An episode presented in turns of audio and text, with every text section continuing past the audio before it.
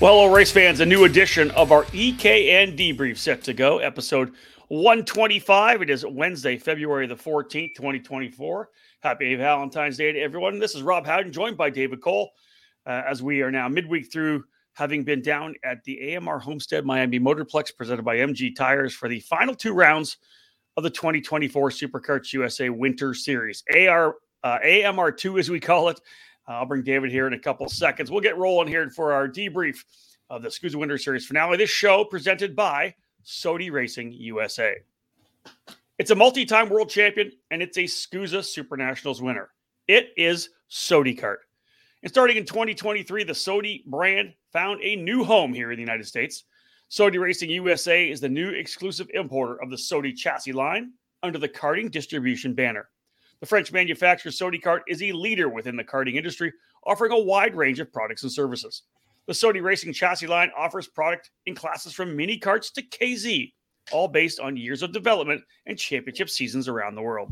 Visit sodi-racing-usa.com to learn more about the Sodi Racing chassis or call 954 634 5111 to become part of the Sodi Racing USA network today. Sodi Kart, the world leader in karting industry. All right, David, let's jump into this thing here. Uh, this past weekend, February 9th to the 11th, we were down in Homestead, Florida. Uh, I already mentioned AMR Homestead Miami Motorplex presented by MG Tires. The final two rounds, rounds three and four of the four round SuperKarts USA Winter Series Championship. They take the best of three, and Championship Sunday was actually pretty exciting. It was, and the whole weekend was pretty exciting. You know, good racing on Saturday, warm weather, uh, pretty, pretty, you know, picture perfect. Uh, both Until. Friday and Saturday, and then Sunday, yeah, it, uh, you know, we we knew it, it was going to hit, and it did. It, it came just, uh, just uh, as the K100 Junior main event was about halfway through. Um, just a shower, so nothing heavy, nothing too crazy, but really certainly dampened the racetrack. And and KA 100 junior drivers handled the wet racetrack on dry tires very well. Uh, but that kind of sent the paddock into a frenzy, getting yeah. rain setups, rain tires, all that other stuff for the other categories until it dried out about halfway through the rotation, and then we went back to dry weather racing. So, uh, all in all, yeah, it was a pretty good weekend of racing um, you know, nothing, nothing really stood out in terms of anything bad. Um, no, it was so, aggressive, but yeah, I mean, you're going to get that. It's it's yeah. the finale weekend of a series. Um, really, I, I think only you know more the the X30 senior, maybe maybe a little bit in K senior as well too. Were probably the only Agreed. rough yeah. categories. All the rest, you know, the junior drivers drove very well. You know, um, nothing too crazy there. We're in the cadet divisions as well too. Let's just circle back around again. Yeah, perfect weather on Friday and Saturday. Essentially sunny and 75 at one point. It was just absolutely beautiful. We had some clouds in the morning like we normally do, but it kind of burned off and we had the beautiful blue skies. I would I do want to bring this up though, Dave, because you're three for three now, right? Let's just I want to put a little bit of the the responsibility and all this to you because the rain came and you you you are now three for three on rain, which considering the fact that some of it came in Tucson, Arizona, uh, makes the streak very impressive. Well, especially if it continues after our next event, which will be in Tucson again. So exactly. if it rains yeah. there and I go four for four, I'm I'm gonna I'm going for a perfect score on the season. So, you are 100, percent man. You got to um, bat, you got to bat for the cycle because that that's gonna well that's gonna be the the race that it doesn't rain. You know, true. All the rest 100%. of them, all the rest of them, more than likely have a chance of rain. But when you think Tucson, you don't think rain. So that that's going to be the race where that'll either continue the streak or end it completely. That's true. So I, I, will say this, and again, yes, as David mentioned, the rain did came did come uh, uh, right in the middle of the KA 100 junior class, and David mentioned it. I was super impressed with all the drivers. Yeah, not surprising when that rain first hits, and it kind of hit in a different part of the track, right? It hit, hit kind of like over in turn nine, but not in turn one, as it was kind of coming through a bit. Yeah, some drivers went off, surprised by the lack of grip, obviously, as the rain hit. But then right afterwards, David, they all kind of settled in. And I was super impressed with the way they handled the rep. Like the second, it wasn't even the last couple laps. It was the second half of a long 22 lap main event, and they did a tremendous job. You see them throwing the thing around, they were sliding it, they were rolling on the throttle. I was really happy with the way those juniors really took to it and, and kind of came to the forefront. Yeah, you know, I I I don't know what it is that that I, it was kind of a shock, really, to be honest. It was shocking because you you're expecting to see you know drivers go off. You know, luckily there's not too many walls. Um, I think really the only hard part would be what going coming onto the main straightaway the last yeah. couple of corners. Yeah, eleven and, and, we did and we did see a couple drivers get into the wall there, but other than that, you have plenty of runoff room. So if you do happen to make a mistake, um, you're not completely dead in the water. Get it? Uh. yeah, good one. But good one, um, uh, dadjoke.com. It is, yeah, dadjoke.com. Uh, it's uh, yeah, I was it was impressive, you know, especially the front of the field, but then to see drivers, yeah. you know, go off the racetrack, but then come right back and, and fight their way forward to try and get those positions they gained. So we'll it, get yeah. more into that with the K100 Junior kind of recap, but um, yeah, it was it was very impressive. Mini did a great job in the wet. Uh, K100 Senior, uh, yeah, you know, it's K100 Senior and then yeah. uh, it micro Swift did well as as well too. Yeah, then the te- then the K100 Masters is when it all stopped. The majority of the drivers went on dries, uh, and you could see like that little kind of five or five minute kind of gap between the end of one race and the start of the other race. The track really dried up. I think a handful of drivers went on wets to try to take advantage of that. Maybe maybe it was going to stay wet. They were off. They all retired, and it ended up being. And we'll talk again about it once once we get to the category. Um, let's go by the numbers, Dave. Uh, the first round was massive, record-setting numbers of 291. Kind of caught everybody off guard this second round actually better than a normal second event, right? Normally we'll see 230, 240 at the first one and maybe 200, 210 maybe at the second one. We ended up having 230 entries. There was a number of walk ups, so 230 total entries. Micro Swift was actually pretty good, you know, only down to 38. We saw some drops all the way through it, but there were still big numbers like, you know, KA 100 Junior had 51. Yeah, we had 63 in January, but 51 drivers. They ran them all in the main event. Um, same goes for KA 100 Senior, you know, th- 40 the first round and 39 in round number two. Yeah, you only you have like four or five that had very minimal loss, or if any at all. Yeah. Uh, you know, as we as you said, K one hundred senior only losing one driver uh, or one number. So um, all in all, good two thirty. I think that was close to the previous record. I want to say maybe, or maybe it was 250 last year. I can't remember exactly where it was. I should have looked that up. But um, again, still solid numbers 230 total entries for an event featuring nine categories. And of course, Master Shifter, we're only talking about one driver. So, really, yeah. eight classes uh, when you look at it as a whole.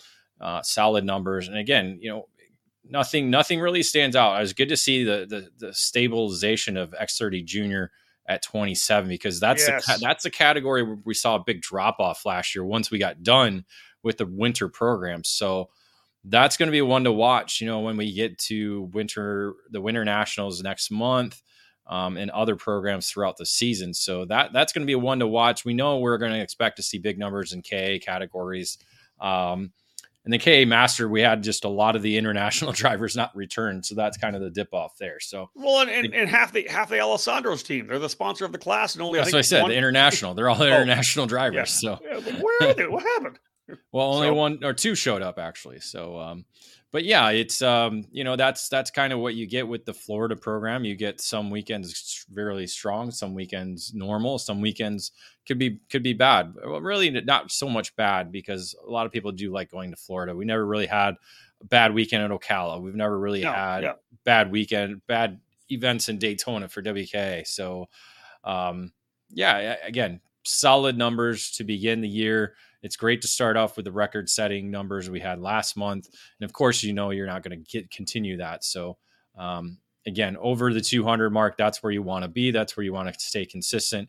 It's just a matter of what do they do shifter wise winter series next year that's that's a whole nother topic we continue to talk talk about that every year it seems like but yeah um, we do um, they, they keep pushing along so if, if drivers keep showing up they'll keep having the category that's true. All right, folks. First break in the action. We get back, we'll dive into the paddock pass. A bunch of stuff to talk to you about. Obviously, very new to the season, and of course, one of the big things we'll talk about in this segment was the fact that we had the new MG tires as well. David's got a bunch of information to go through. When we get back after this break, we'll the paddock pass.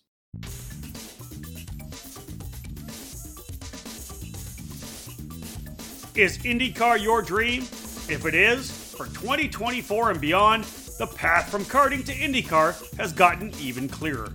It's time to look into the new USF Juniors program and the Tatuus JR23. As a first step of the USF Pro Championships presented by Continental Tires, the USF Junior Series will feature a six event, 13 race schedule to train racers for the move into the USF 2000 Championship presented by Continental Tires.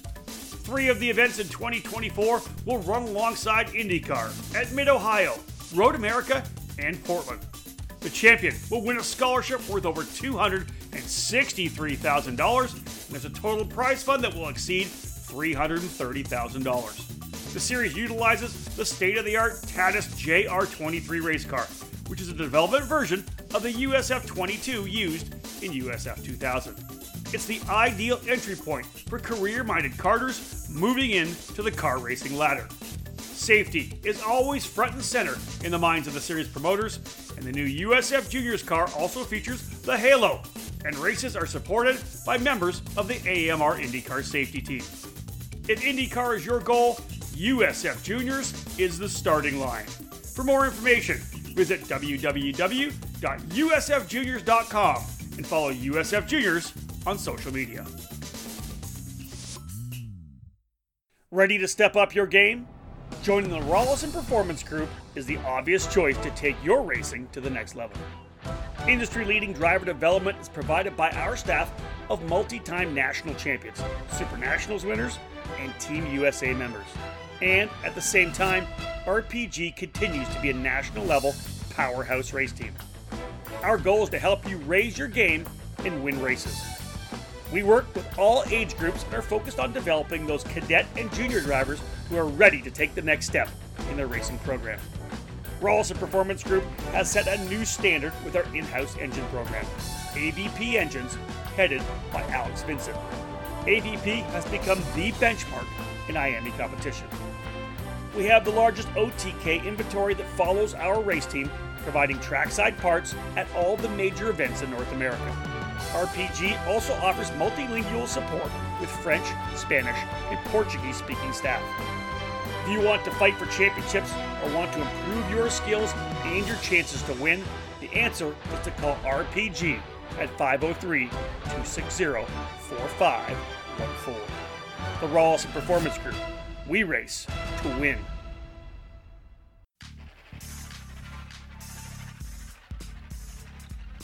Made in the USA. That's exactly what you get from Precision Karting Technologies. Based in Detroit, Michigan, PKT brings over 35 years of manufacturing experience to the sport of karting. Their passion for the sport began focusing around the Kid Kart platform and has expanded every year with hundreds of products designed to put you on the podium. Precision Karting Technologies is known around North America for their successful line of axles available in all age groups. PKT manufactures a number of engine products for Comer, IAME, ROK, Rotax, and the popular Briggs & Stratton 206.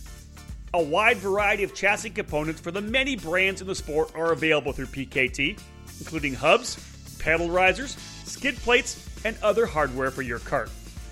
Axle straightening, chassis adjustments, engine service, and specific CNC machining projects are available through their Motor City headquarters. To learn more about the many products and services available from Precision Karting Technologies, head to pktaxles.com. Welcome back to episode 125 of the EKN Debrief as we're diving into the SuperKarts USA Winter Series finale, AMR2, which happened last weekend at uh, Homestead Miami Speedway and the Motorplex there, the kart track. Uh, we'll go into the Paddock Pass presented today by Margay Racing. Check out Margay Racing's Spec Ignite class and their Arrive and Drive packages. Nothing matches the affordability and competitive level of the Ignite program. It's just one set of tires, national level caliber drivers, where the best driver wins over the best equipment. Bring your safety gear, and Margay will take care of the rest. This year's Ignite majors include the USAC Karting Elkhart Riverwalk Grand Prix and the Rock Island Grand Prix on Labor Day weekend. The Midwest based Ignite Challenge Series will hit six different tracks in 2024, and be sure to find a club running an Ignite class in your part of the country.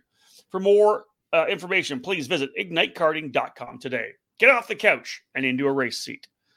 All right, Dave, let's uh, talk about one of the big things that happened. You and I kind of rolled in there on Friday morning, you know, getting chatting with uh, EKN partners, teams, drivers, families, whatever it may be. And one of the big, I think, talking points was everybody just looked at us and went, man, we're burned out. it, was the fifth straight event for many of the teams, drivers, families. It was it's it's been a busy uh, five weeks in in uh, in Florida. Yeah, and for other for some even more. And going yeah. into this weekend with ROK Cup USA Florida Winter Tour, essentially we'll wrap up the Florida streak uh, with you know that many races in a row in Florida. Um, a, a little bit of a break before the pro tour begins but again everybody will be back there a week ahead of time to do the testing and and the, the norberg race that they're going to have as well too yeah. so uh, there's just a lot of racing that's going to be going on you know very similar to what we saw last year and i think everybody's just kind of counting down the days till april you know end of april beginning of may where kind of regroup and, and catch up catch your breath and and uh, you know hopefully we don't lose compete people or or lose you know uh, the drive and and and and that stuff. But again, it's just a lot. It just you know I get it. I understand it. You know, promoters you, you don't make money if you're sitting on the couch not hosting a race. So I get that side of things. Race teams they got to go to the racetrack in order to make money. Uh, I get that as well too, but it just it just seems like there's just a lot of racing. It's like we're loading it all in the front end and, and kind of uh, you know, hoping it returns back when we hit summertime. Well, it's again, it comes down to the fact of this, right? It's been like this for the last number of years with both the Winter Series and the Florida Winter Tour for ROK Cup. Then, of course, now the emerging success of the Rotax program at, at you know the Winter Trophy event.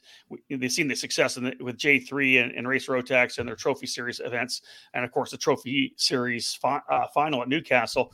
But then you throw these you know back to back weekends for Rotax at Orlando. All of a sudden, it just jams everybody up, and it's just it's it's crazy because the teams and the families and drive they're trying to run everything as opposed to just picking one, right? And that's the whole thing of hey seat time. I need more seat time. If they're doing it, I'm doing it, and that's kind of the that's kind of the role where we're on right now. And again, is it sustainable? I think that's the bottom line question, right? That's that's really is is this something we're going to be able to keep doing year in and year out?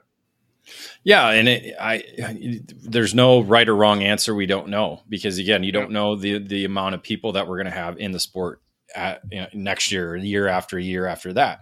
And we've seen a good influx of new people into the sport since COVID uh, really. So the last three years, we've been kind of riding the wave. And when you're riding the wave, it's like, yes, we can add more races because we have more people. Well, not necessarily. Yeah. Um, you know, you kind of have to look at it. We are getting bigger numbers at, at these events than what we've had in the past. So that kind of does dictate that. Um, but you don't want to again drag it out too long to where people get burnt out, like you said, mm-hmm. and and and the budgets again, keep I, going up. We well, yeah, the budgets keep going up, but we also can need to continue to to grow the pyramid, get that base going to where people yeah. can gr- work up from the club level to the regional to the national level. You can't always have people jumping in at the national level, even if you may have the budget for it. Start exactly. You know, yep. because again, if you, you if you're running at the back of the field ten weekends in a row, are you going to go back for an eleventh? You know, that's yeah, right. that's the question. Yeah, you're right. That's what, listen, that listen that, that and there's a write that down for a topic for a future roundtable, and it's how how to approach new people coming to the sport. Because again, like you said, there's, there's a number of teams that are bringing people brand spanking new straight up to a national level event, and they're just getting their ass handed to them on the racetrack, and that just can't be the experience everybody's trying to look for, right? Yeah, I'm writing it down right now. Oh boy. All right. So, David, a, a, number of drivers kind of moving over chassis wise. And one of the ones that we talked about was Ben Crittenden moving to Parolin USA as technical and operations director. And then with Supertune, of course, under Ben and, and his crew there, uh, welcoming Nathan Dupuis. He made a move over to the, the Parolin chassis with Supertune. Yeah, it's it, Crittenden is you know been in the in, in, the United States for a long time from the UK, uh, raced over there, got a lot of experience. Came over here. It was actually with First Cart North America was his start, so we remember that back in the middle of two thousands.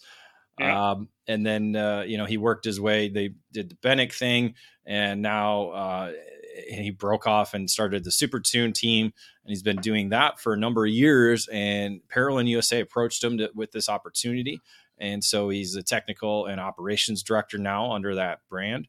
And so working with Parolin drivers from all different teams, um, and then setting aside the team stuff with um, uh, Billy McLaughlin, and um, uh, oh my gosh, I can't think of the driver. Yeah, I can't. Uh, I just, I just, top I car driver who won Supernats, uh, Mar- Marco Maestranzi. Marco Maestranzi, yes. Uh, so those two are essentially going to be running the the race team operations for Super Tune. Um, and then, yeah, welcoming du- uh, Nathan Dupuis over on the, for the first time uh, on the Parolin brands under the Super Tune tent. So, um, uh, debut for all of that happening this week, that past or this past weekend. So one of the big things that happened uh, again, uh, you, Dave, you give me more information on this was the Friday meeting they had talking about the new format for the SuperKarts USA Pro Moto Tour or Pro Tour. Yeah, you know, as it was announced earlier, they're they're separating Pro Shifter X30 Pro uh, towards the end of each day. Um, that's the goal uh, with uh, their new Pro Show format that they're going to be running in 2024, and so they're they're still kind of nailing out nailing down the kind of the details and format of the weekend because it's all going to debut in Orlando for the Winter Nationals. So they met with some of the teams to to kind of discuss uh, format of of each day and how the race weekend will unfold. Um, certainly, one of the things that was talked about is hot pit. That's something that they've been trying to implement. Um, unfortunately, with the way Orlando is laid out, it, it, it provides a lot of challenges in that mm-hmm. s- scenario. So um, we're waiting to see what SuperKarts USA will be announcing. Um, so that was one of the meeting topics, and again, just just trying to get make sure the teams are all on board with with um, the way they're going to debut this new this new format. So okay. waiting to hear you know I'm, I'm, I'm assuming either this week or next week we'll kind of get more details surrounding that and and get uh, information from them on that. There you go. All right another thing i'd mentioned before we came into the break and into this edition of the paddock pass uh, new tires obviously right? The the mg sh2 and the sw2 um, i know that you did some comparison davids on pace you know speed wise from 2023 to 2024 both in the clockwise uh, and counterclockwise direction like we ran back in january yeah, we already covered the clockwise stuff in the uh, previous debrief. That uh, that uh, you know, comparing last year's tire to this year's tire for the for the categories that have gone from the SH tire to the SH2 tire. When we're looking at qualifying times, and you know, you have one, two, what do we have? Six classes that utilize this tire and we, we found that the SH2 tires was was a lot quicker in a number of the different categories a, in the counterclockwise direction. And then so we kind of took that same data for the clockwise direction, and the numbers pretty are pretty close in terms of the the differences between 2023 and 2024. Mm. Uh, you look at K100 Senior got about six to eight tenths difference quicker in qualifying. K100 Junior about one second to six tenths quicker.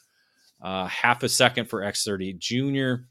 K Master, which it's I think it's maybe because it's a heavier category. So I don't know if this there was why there isn't much difference, but you're only talking about two tenths difference um, in qualifying times from last year to this year. So, and even in mini Swift, it was only two tenths was a larger uh, gap between last year and this year, and then Micro Swift had a gap of eight tenths. So again.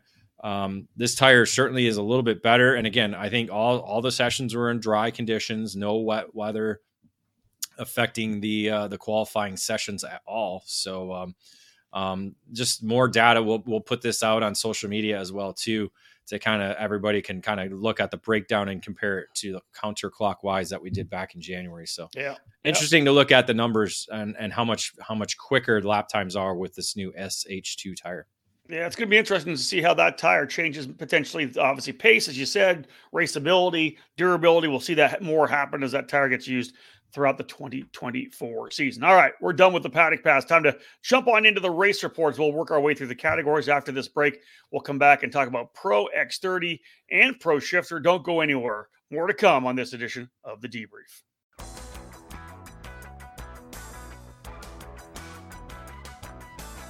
In racing, experience is priceless. Franklin Motorsports is a leader in the karting industry with over 50 years of combined karting experience, and we can provide you with everything you need to go racing. With a large online product selection, select track support events, and a wide variety of shop services, Franklin Motorsports is your complete karting source. Check out our online store at www.franklinkart.com, where all our products are just a mouse click away. We're constantly adding to the growing product selection on the online store, and we ship daily to ensure products get to you quickly. We specialize in IAME engines, tilt seats, ceramic products, driveline branded products, Briggs & Stratton engines, OTK products, and of course, the championship winning Merlin chassis. In our online store, you'll find a variety of items to fill your karting needs. Franklin Motorsports is also known for our wide variety of services and is home to Innovative Engine Works by FMS, our in house engine service department. Frame straightening, cart prep, and dyno testing are all services offered regularly at Franklin Motorsports. For all things karting, visit franklinkart.com.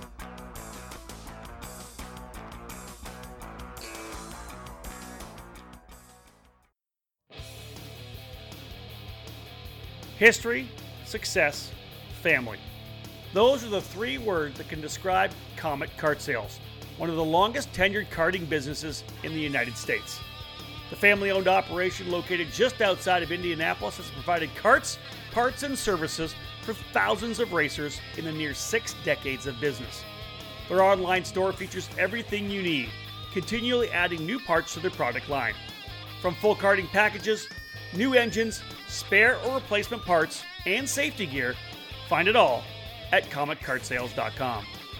Their Comet Racing Engine service has won multiple major events and championships over decades of karting and continues to offer the best trackside service in the industry, specializing in IAME X30, IAME Swift, and other two cycle power plants.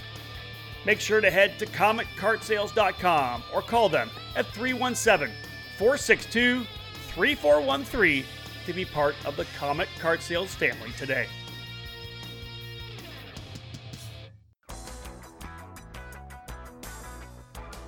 The new face of competitive karting in the Pacific Northwest region is RaceLab. The full service karting operation is located at the state of the art Kartplex facility in Oliver, British Columbia, Canada, providing everything you need to hit the track or put yourself in a successful driver development program. RaceLab is the official North American distributor for the TB Kart chassis brand, providing the full range of models from kid kart to shifter kart. Villeneuve Racing Karts is their flagship product, available only through RaceLab. The brand carries the name of Formula One champion and Indianapolis 500 winner Jacques Villeneuve, with each model produced by TB Kart. Kartplex, the home of RaceLab, is situated on the grounds of the Area 27 Motorsports Park. From full arrive and drive TB kart rentals to leagues and competition karting, the facility provides a new home to developing the future stars of motorsports, all beginning at Kartplex with RaceLab. Follow RaceLab on social media on Facebook and Instagram, or load up their website at www.theracelab.ca to learn more about TB Kart and Villeneuve Racing Karts. RaceLab. Race with us, win with us. And back to jump into the race report uh, as this edition of the debrief. Again, this uh, edition of the debrief brought to you by Sodi Racing USA. We'll head on into the race report segment of the of the podcast now. This one uh, presented by Parolin USA. It all started back in 1994 when former kart driver Albino Parolin decided to move his passion for karting from the track to his small workshop. That's when Parolin was born. Parolin USA is North America's source for Parolin products. We run a factory race team at all the major Superkarts USA, USPKS, and ROK Cup USA events. The Parolin chassis lineup includes the Invader Shifter, the Le Mans Tag single speed chassis for junior and senior drivers, the 28 millimeter Opportunity model for the cadet classes, and the Daytona four cycle chassis. Get on the chassis that's winning. Drive a Parolin. For more information, head to ParolinUSA.com. All right, let's set it up, folks. I'll roll in here with the category. I'll drop the headline, and David and I can kind of fill it in from there. Pro X30, presented by Speed Lab Racing Engines. And here's the headline Four different winners in four rounds. Pretty impressive, David, all told. It is, especially when you're looking at, you know, Pro X30 being the headline division and the number of drivers that you have in there and and something we haven't seen too much but Uh, really at the winter series we do see the little diversity in terms of drivers picking up victories and and certainly we did again in 2024 round three however belonged to donovan Benia, the rollison performance group driver on the Kosmic swept the day's action yeah set fast time in qualifying at 47.374 and led wire to wire in both the pre final and final. Just essentially checked out from the field in the main event as uh, they battled behind him pretty heavily uh, and early second spot like and right early. at the right at the start of the main they started battling and he was gone like he, he literally had probably two seconds at the end of the opening lap yeah, then that, that, anytime you get that, it's going to be hard to come back. Harley Keeble eventually got into the second spot uh, by about the halfway mark, just before the halfway mark. He ran fast laps of the race, but not quite enough as it was only 1.4 or it was a large 1.4 second advantage for Benia at the line ahead of Keeble. Yeah, I want to say Keeble cut it in half though. I think it was like about three seconds. I think when I was calling that race, we were just he was two tenths quicker a lap kind of thing, right? Bagnia was being very was, was really consistent, but Keeble was just not. Just there weren't enough laps for him to catch him based on the pace he was running. But still, he was just cutting into that gap, just like lap after lap, two tenths, three tenths, one tenth. It never stopped. Yeah, it was. Well, he gained a half a second on the last lap, so that that tells you how big the advantage was. Yeah, so, right. Uh, yeah. Uh, yeah, but Keeble fast lap of the race, so he did get that. Was a quick was quick on the Sodi kart. Um, just not able to get in position to to challenge as he had to come up from the fourth spot.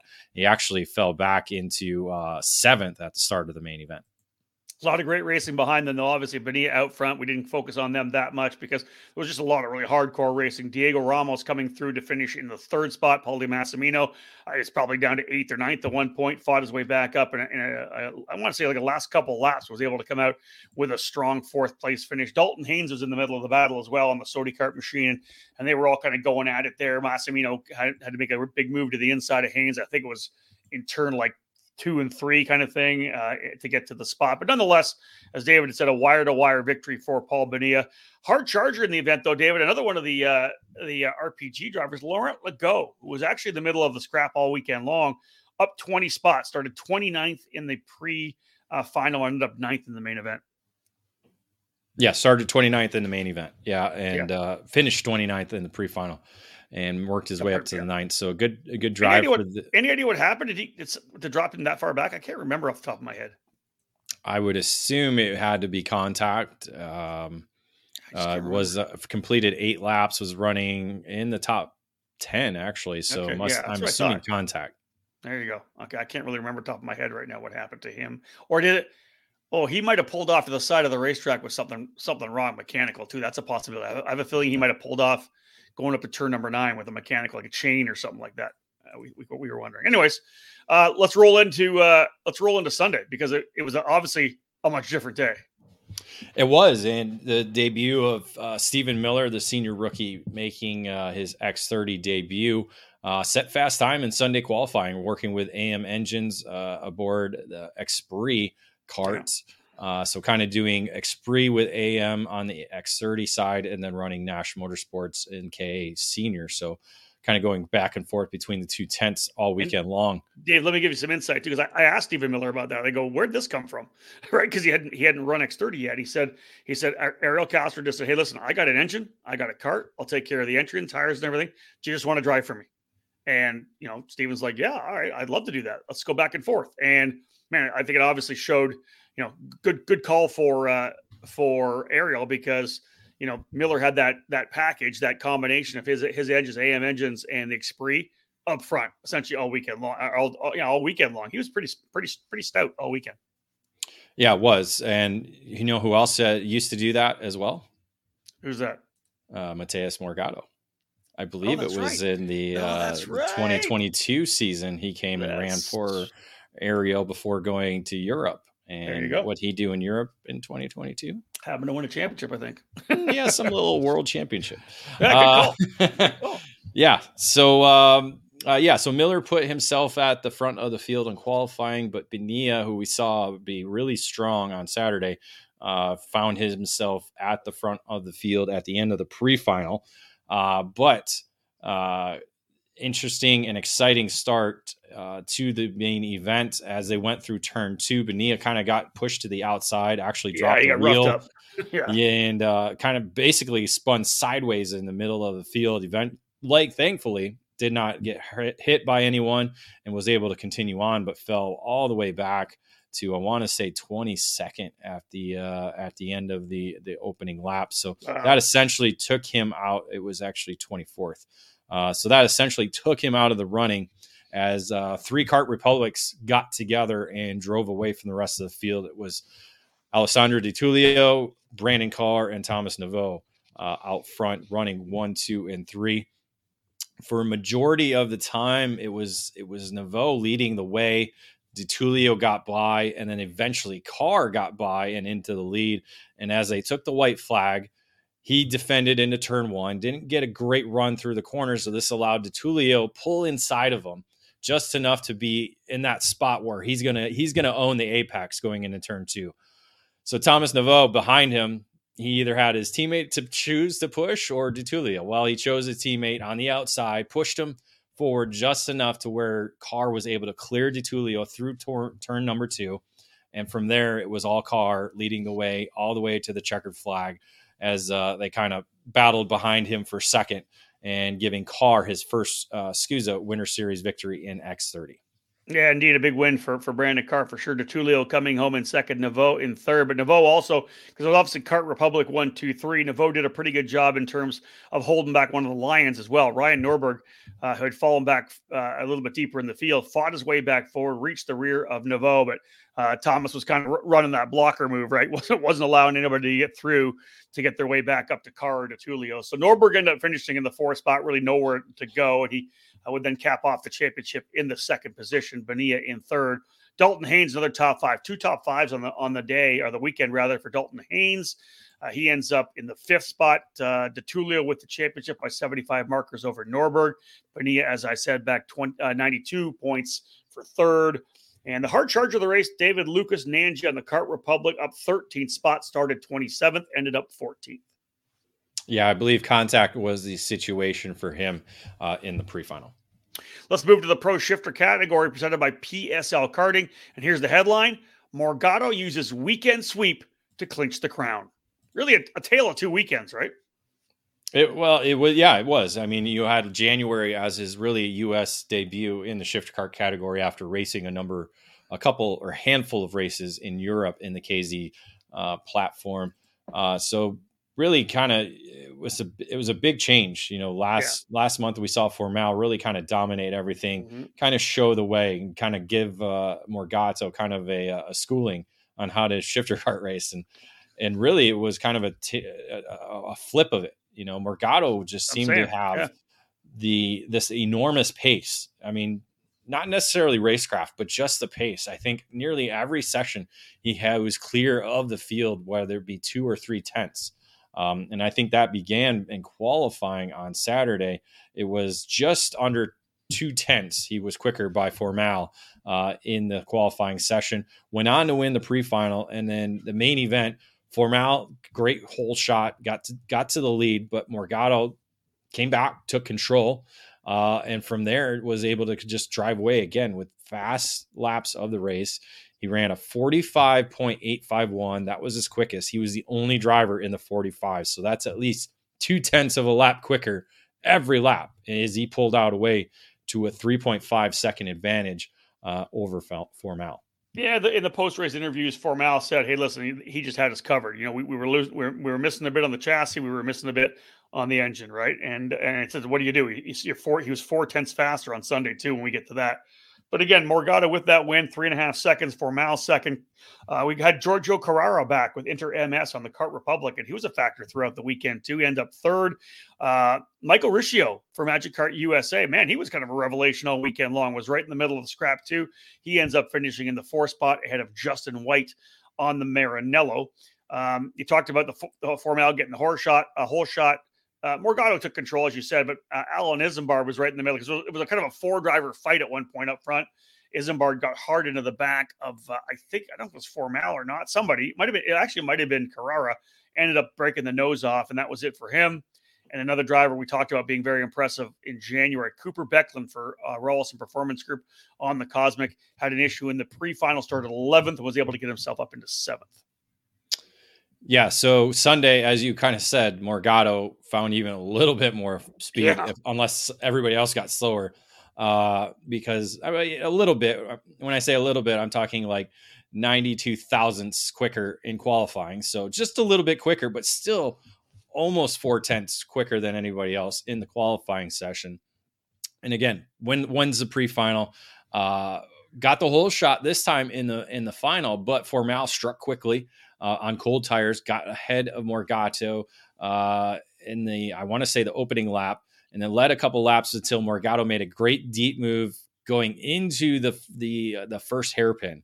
Uh, remember, remember a, too, David. A, remember too that Morgatto got pushed back more than one spot. Didn't he get pushed back to like third at one point? I think I want to say Carrara or Isambard or something got by him early because he actually he actually wasn't second. I think he went back to third, but then immediately fought himself back forward, and then you can go on from there. But he did, yeah, he, he did get pushed back to more than second. Everybody knew that they had to gang up and put him down as far as they could if there was any chance at all. I don't I don't think it was going to help. I think he would have had to been spun sideways and had to restart in order for. He probably could have started last. Exactly right. So uh, yeah, just the pace was was was phenomenal. But you you took my my dramatic deep move into the hairpin. But anyway, we'll finish it off. Finish no, it off. no, you wanted to you wanted to interrupt me. Uh, he made a deep move into the hairpin. It I wanted deep, to. I wanted good. to set the. St- it was deep and good. what was it though? The, the, the interesting thing was he, it was like a last minute well, lunge to the apex. So when cool. they, when they go through the double lefts there, and and again in this direction, you come up to uh, essentially for the shifters, it's a jump. You go through the jump right dog leg before you make the hairpin turn.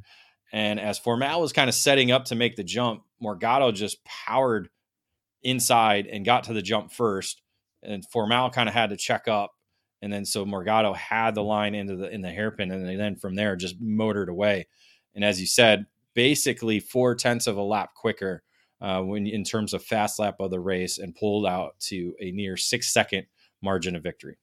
It is my favorite part of this particular track layout in terms of raceability when guys will make a move like that with Morgatto in turn seven, right? When, when you make that, whatever move you make to kind of dive to the apex, like over the seven curb into the, I just, I just think that's super cool when the guys that are able to control the kart once it lands and get it back to where it needs to be. I was gonna say you got to have the confidence to do it because yeah. if you just throw it in there, not not either not having the confidence or not having the ability to do it, um, it's going to cause you trouble or a lot of other people trouble. Sure, it's going to be messy, hundred. Uh, once out front, though, obviously Morgatto was able to pull away. Um, that was just simple as that, and we knew that was going to happen. He ends up winning by 5.8 seconds, so even more than he won on Saturday. He was able to expand that to 5.8 on Sunday. Again, Formal said he just didn't, simply didn't have anything for him on this occasion. Carrara uh, back in third, so the identical podium from Saturday to Sunday. Alan Isambard this time able to um, avoid the issues he had on Saturday. He ends up taking fourth. Michael Riccio again in the uh, the top five for Magic Kart USA. All told, a great weekend for him. Formal able to steal the championship away from Formal, and you got to think Formal, David, after that kind of dominant performance in January, he was coming in like, okay, I got this. I think we even figured he had the championship locked in, right? Like one really good day on on race three on Saturday. Hey, he's going to lock this thing down but Morgatto was absolutely perfect. And in doing so, remember fast lap of the race, every race, there's you know, there's pole for 10 points, there's fast lap of the mains for 10 extra points. On sheer pace alone, two poles and two fastest laps was 40 points. He ends up beating Formal by 25 points to score the championship. Yeah, a great, a great performance, great championship performance by Morgatto on Sunday. Like you said, we thought Formal had it in hand, but yeah, uh, PSL karting, Birel ART, TM, they all did their homework and uh, and got him moving uh, in this direction. And he said, and I think he said in the interview, he doesn't necessarily like this direction better. He likes the other direction better. So, um, explain that to me. I don't, I don't know. You would think well, we, he wants to go back again and, and redo the first couple of rounds, right? Maybe that's what it is. Maybe they yeah. actually figured it out, and now now they've got it figured out. They want to go back in the other direction. Um, again, as we said, uh, Morgatto, Formal, Isambard, top three in the championship. Scott Barnes, Skitchy Barnes, uncontested in the Masters category. Um, finished seventh on uh, in, in, day one, and then ran actually as a pro shifter on on Sunday, so he was able to keep his positions. On Saturday, he would start the the race from last. Doesn't matter where he finished because he was up there running with a couple of drivers, you know, running at the tail of the, of the field there. So, um, so he was able to then run and finish. He finished seventh on Sunday uh, when he was able to start work his way up to the pre-final. So all told, uh, Skitchy Barnes getting the championship get a chance to run with the pro guys on the next day. We'll continue through here for the race report, folks. Another quick break in the action, when we come back, it'll be KA 100 Senior, X30 Junior, K and KA 100 Junior. Three categories up next on this edition of the debrief. Are you ready to go from carts to cars? Since 1975, the Skip Barber Racing School has taken great drivers and made them champions. Today, we're proud to welcome the next generation of winners. Make the transition from carts to cars with the Skip Barber Formula Race Series. You'll compete at the most iconic tracks in America. Race weekends include your very own equalized Formula 4 race car, a professional crew, expert instruction, video and data analysis, hospitality, and more. This is the place to fulfill your dream of becoming a champion. Sign up today by calling 866 932 1949 or visit us at skipbarber.com.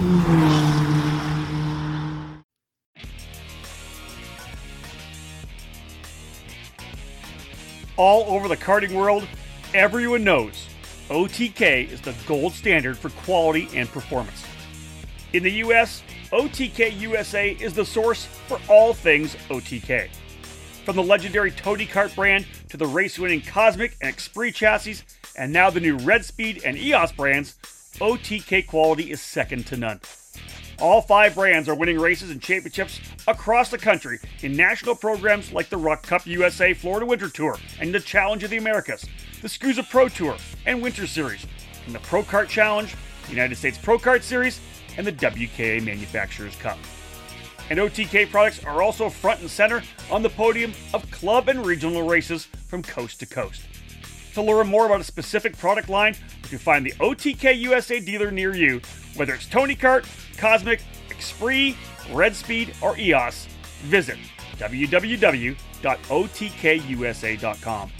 Specific chassis territories are still available, so kart shops interested in adding a winning component to their product lineups can contact OTK USA directly.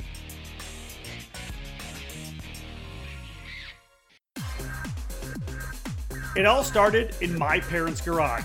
That's the foundation for MPG Motorsports, which grew from a small home garage in Indiana into one of the top race teams and car shops in the industry. A true passion for motorsports runs deep in the DNA of MPG, which has developed strong connections within karting. Now based at the Whiteland Raceway Park in central Indiana, MPG Motorsports offers a wide range of opportunities through its race team while providing a full service kart shop as an official dealer for the Kart Republic brand. The MPG Motorsports race team is led by ownership partner and karting champion Chase Jones and provides full trackside service and driver development. Be part of the MPG program at the USPKS, Stars Championship Series, and Route 66 Sprint Series events with arrive and drive opportunities available at those programs, as well as at the Whiteland Club races this season. A new 3,500 square foot shop is now open at the Whiteland Raceway Park in Whiteland, Indiana, and is the new home of MPG Motorsports. This new headquarters will provide local and regional racers with a full service race shop that provides a wide range of parts and supplies to racers, including the full chassis line of the Kart Republic brand. For more, head to mpg motorsports.com and follow us on social media. Let MPG Motorsports take your motorsports career in the direction of your choice. Welcome back to episode 125 of our EKN Debrief, our race report podcast, all part of our EKN Trackside Live coverage. David Cole, myself, Rob Howden, we're at uh, Homestead for the final two rounds of the SuperKarts USA Winter Series this past weekend. Uh, and here we are rolling our way through the race report brought to you by Parolin USA. KA100 Senior, presented by Sodi Racing USA. Here's the headline Di Tullio doubles up in wins and championships. He was just impressive all weekend long. Yeah, he loves Homestead. It uh, it's his home racetrack. Knows it very well. Backwards, forwards, in the wet, in the dry. Yeah, that's true. He's, he's got it covered. Yeah. Uh, but Stephen Miller had it covered to begin Saturday. Won the or set fast time in qualifying. Was able to hold on and win the pre-final. Uh, but it was him and Di Tullio that were pushed that were able to get away from the rest of the field. Um, they were kind of just settling in, waiting for mo- something to happen, and it did. Going into the second hairpin, uh, Di Tullio made his move, got through. Miller kind of tried to hold it on the outside, uh, ran out of room. I believe went over the curbing that they have there and kind of yeah. lost ground and got into the grass a little bit, and that essentially was the the, the winning move as Di Tullio drove away uh, to a near one second victory over Miller. There was a little bit of contact at the apex. Let's be real. The, the, the Tullio had to kind of force it to the inside, right? The opening was there. He got down to the bottom, but he kind of had to force it a little bit. And Miller standing on the throttle didn't want to give it up, right? Probably could have maybe gave it up and tried it in another corner, but I think he figured he would have had more on the outside.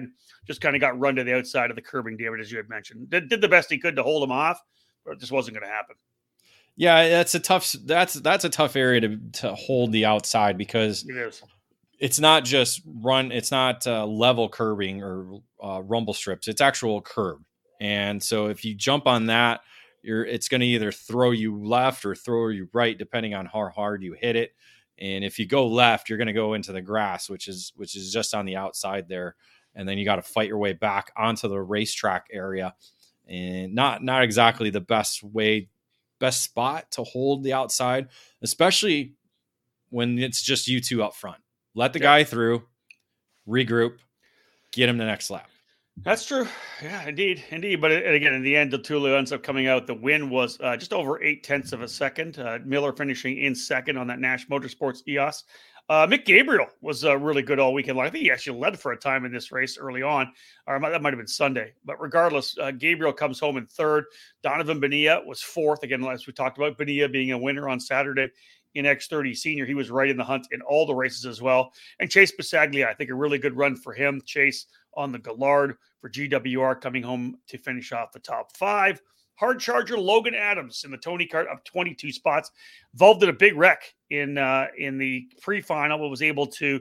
Uh, he was fine. They were able to get things back together. He started at the tail of the field 38th and moved up 22 spots to 16th. Good run for Logan Adams, who will actually run in the USF Pro 2000 category this year, but getting a run in there with uh, with and Performance Group on the weekend. Yeah, great, uh, great recovery for him. Uh, yeah, he hasn't done a lot of national karting. You know, he's no. normally the trash guy at Newcastle when yeah, right. big races head there. Um, so it's uh, yeah. He, he, the the hard part, I think, you know, talking with his dad Mike, is he he was trying to drive it like a car again. And it's like, no, get back into your karting mm-hmm. rhythm. And uh, I think it, you know, again, takes a couple days to, to kind of break that rust and, and get to it. And um, I think he was doing really well on Saturday till till it started raining again. On Sunday, yeah, indeed. Or on indeed. Sunday, yeah. I don't think they, they didn't run the main. They actually didn't run the yeah. main event. Yeah, which I, I, get. You know, you don't want to destroy kart when you're you know, when the, the, focus is on car racing, right? Why go out and into a wreck fest and, and, bend up a chassis. I understand that for sure. Uh, Dave, let's talk. Let's talk Sunday because you only need to talk about Di Tullio in terms of the results. Qualified on pole, forty nine point one one seven, won the pre final, and then of course in a, a, very challenging wet race was able to essentially walk away to an eight point four second victory. Yeah, very similar to what we saw on Sunday in uh, last month where he was the provisional winner, walked away from the field. Unfortunately, had the uh, the bumper rear bumper situation with the tires uh, disqualifying him from the race. So he was able to avoid that. Drove away to an 8.4 second victory uh, over Stephen Miller, who essentially had second spot wrapped up for a majority of the race, and just uh, just didn't quite have the pace that Di Tullio had. Uh, when you look at fast lap of the race, Di Tullio four tenths of a lap quicker than Stephen Miller's fast lap. So an amazing performance by Di Tullio, who was able to uh, to lock up this class championship. So two championships on the weekend for him. Yeah, a lot going on because third, third, fourth, and fifth in the final results were uh, Garbarino, Overbeck, and Cameron Weinberg. That those are the drivers that, that brought Valentino Garbarino and Tony Kart.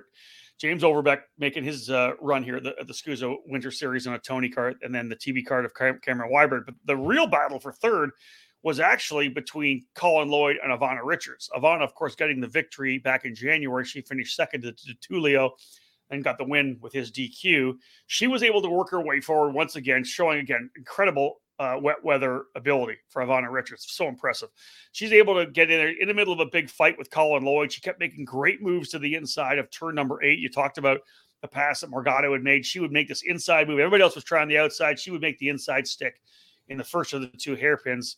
But it came down to essentially the final lap, and she had made a great move, got the pass done on Lloyd in turn number nine as they came through 10 and over to 11, the first of the two right handers lead onto the front straightaway. Literally, she opened up for the corner, and Colin Lloyd literally just drove over top of her. It's like he didn't even lift. He just literally just came straight in, tried to make a move to the inside, and just drove over top of her, taking both those karts out. And indeed, Lloyd, I think Lloyd was able to continue, but he eventually did get a penalty. Yeah, he was able to continue, but uh, was penalized for the contact. So that dropped him out of the top five. And as you said, that allowed uh, Garbarino to to slide through and take the third spot uh, on the podium and moving Overbeck and Cameron Weinberg up to, into the top five. Yeah, hard charger ended up being Austin Olds. It was a it was a rough day for Austin. All told, they uh, they found on Saturday night they found that they had a bent chassis. They were able to mm-hmm. pull another one out and get another chassis dialed up for him.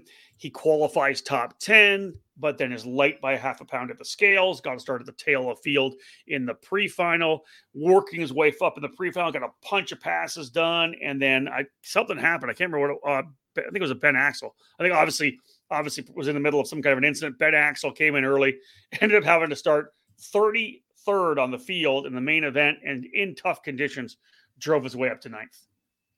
Yeah, up and down weekend when you right.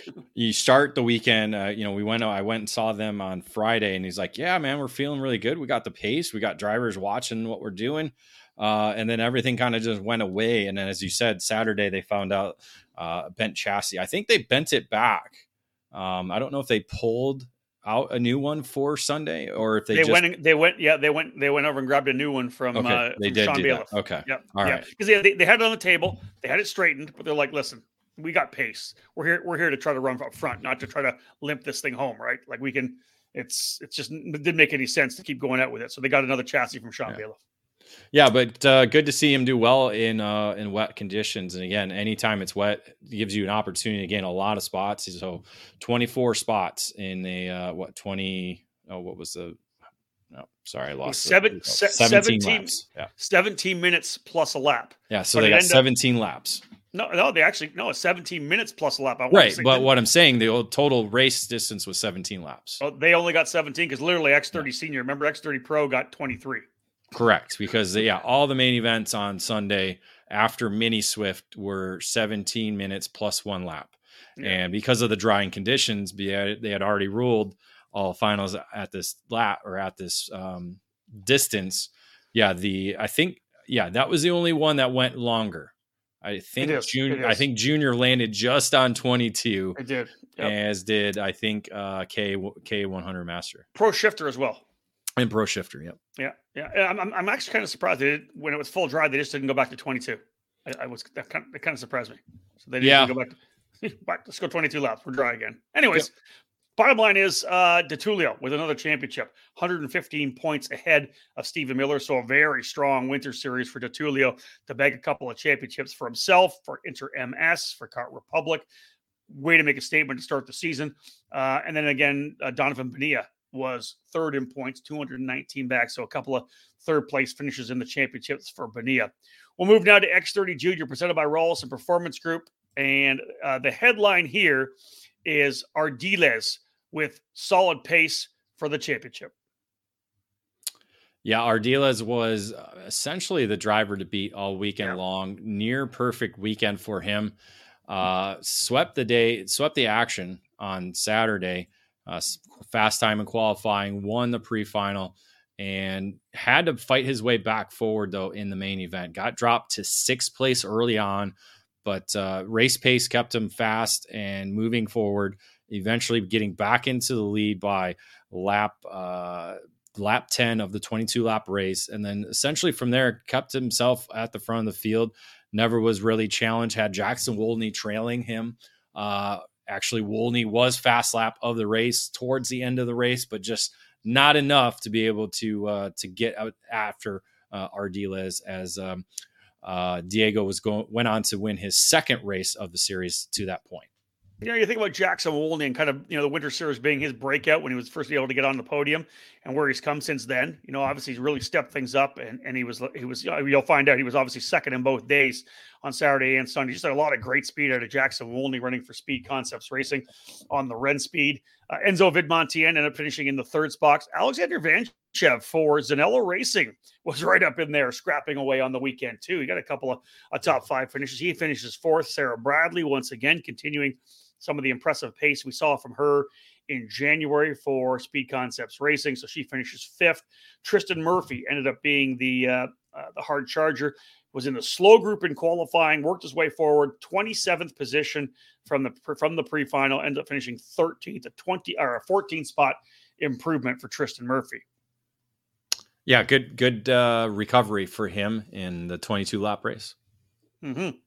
On Sunday, uh, yeah, like Sunday qualifying, qualifying was a wild one. That was the only blemish to Diego's uh, weekend in yeah. Homestead. Uh, Max Wyland put down a flyer of 48.062, so just eight thousandths quicker than what Ardiles was able to get on Saturday uh, to steal the pole position away from him and the rest of the field.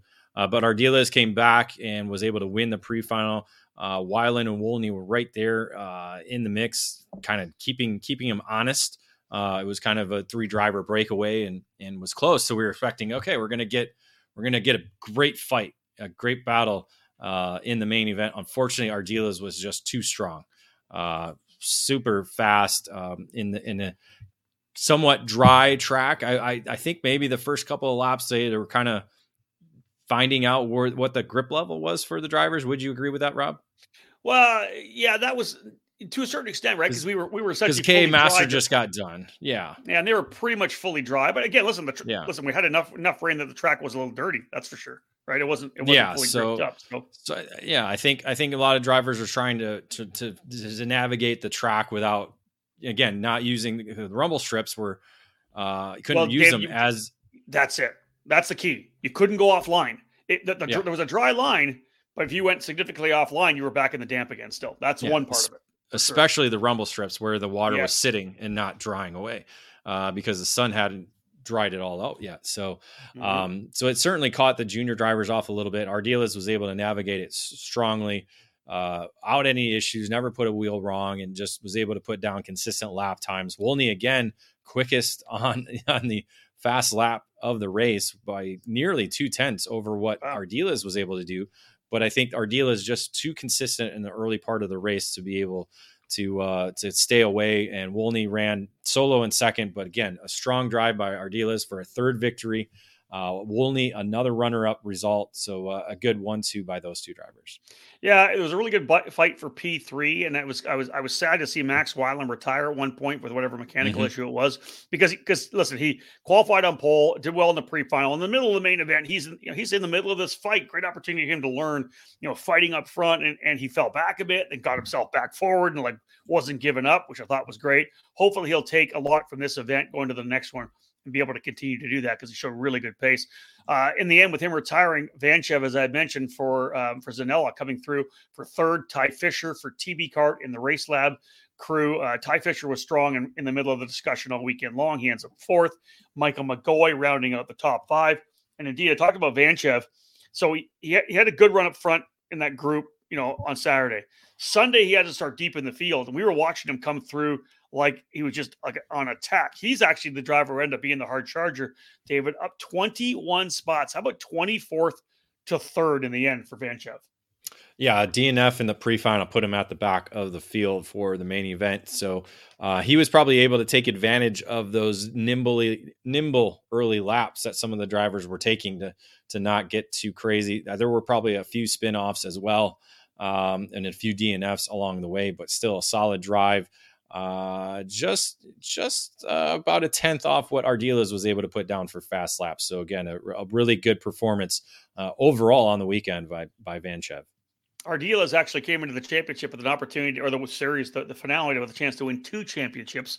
Only came away with this one, 115 points. He wins the X30 Junior Championship over Jackson Wolney. Again, had that, those two really good finishes on on uh, uh, on Saturday and Sunday to, to move to second. Enzo Vidmi Montian rounding out the top three in that championship. Many of the same drivers in this battle again in KA 100 Junior, which present was presented by Nash Motorsports for this year's Winter Series. Here's the headline though: Garzon holds on to championship with wild ending. It was. This was probably the one category where kind of watching the points as they ran, and I kind of screwed up my side of the equation, but uh, we won't get into that later. So, uh, um, Saturday was, it, you know, it was Garzon and, and Ardiles that were the drivers to beat in January. They were the same drivers to beat uh, this weekend as yeah. well. Ardiles was the quickest driver in qualifying and then won the pre-final. And then the two drivers were away from the rest of the field, but still battling. It was kind of good to see them kind of going back and forth, gauging each other. Uh, but Garzon just proved to be a little bit stronger and was able to take the lead towards the end of the race and just kind of muscle his way a little bit quicker uh, ahead of Ardiles to be able to score a second victory on the series. Yeah, indeed. Garzon with the win by almost a full second from Ardiles. Jackson Wolney, uh, another podium finish, finishing in the third spot on Saturday. Naomi Jade Garcia on the uh, Sodi kart. She was really impressive. She was in the fight up there for third, fourth, and fifth with Ty Fisher as well. Uh, really impressive to see Jade, uh, Naomi rather, do so well. And hopefully we'll see her run the national series this year. Super impressive. Uh, let's look at the the hard charger as well in that category. Cole Medeiros on a Kosmic started all the way back in 51st, dead last, up 28 spots to finish 23rd. Listen, you know Cole didn't get all the the uh, the experience from racing up front, but David, when you're passing that many people coming through the field, that's a ton of experience for a young driver certainly a great uh, a great run for him. Uh, DN, DNF didn't complete a lap, so had a little bit better tires than everybody else, but still to be able to get that many spots in in a, in a race, very impressive. So uh, we talked about the fact that Diego Ardiles and Sebastian Garzon kind of going back and forth on Saturday. We didn't really talk about, it, but they were really one two in qualifying, one two in the pre-final. It was either Ardiles or Garzon that were up front, right? Same mm-hmm. goes for Sunday qualifying. Although Garzon flipped the switch, uh, he ends up winning the uh, the the pole, David, and then went on to win the pre-final as well. Yeah, he did. And then uh, the main event came, and as we said, talked about earlier, they were the first in the rotation of the main events and I want to say probably just before about the halfway point. Uh, that's when the the skies opened up and the rain started coming down. Um, Enzo Vidmontian was actually the driver that was out front when the rain when the rain started going. Garzon and Ardiles both had some issues early on in the race, so they they kind of were were trying to fight their ways themselves back towards the front of the field as Vidmontian was out front.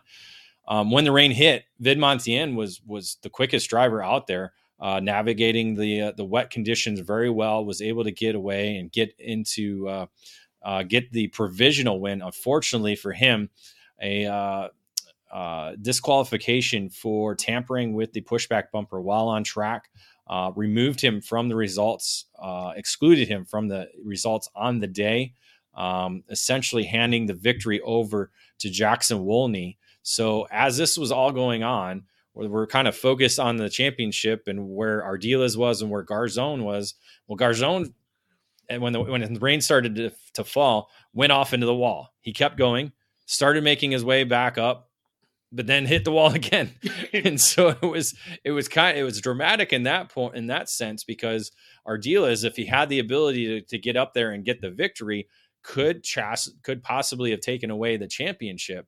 But with the way they finished, Ardiles ended up finishing second overall. Garzon, I think, was in the seventh position after all the penalties and everything that happened. He did have fast lap of the race, so got 10 bonus points for that, but it didn't matter because he still had enough points from the the, the first three rounds to consider this his drop race and uh, was able to score the championship by oh I didn't put the points there I'll have, to, I'll have to dub that. You go through the top five. I'll tell you the points. Yeah. So so indeed. So it ended up being Jackson Wolney getting the win with the deep disqualification for Vidmontien was he was trying to kick out his pushback bumper, which folks just don't do that. Like they're going to find you, especially when Kart Chaser's got full coverage. It was literally on the screen. He was trying to kick his bumper forward, and that quickly got picked up by race control.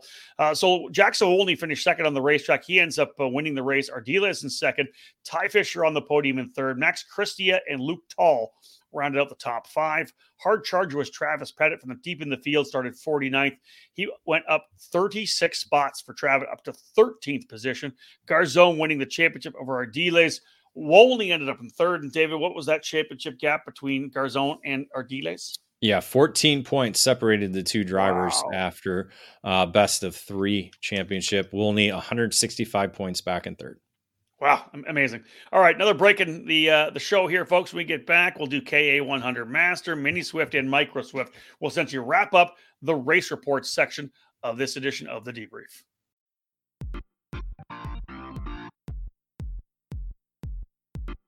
It's a multi-time world champion and it's a SuperKarts USA Super Nationals winner. It is SodiKart. And starting in 2023, the Sodi brand has found a new home here in the US.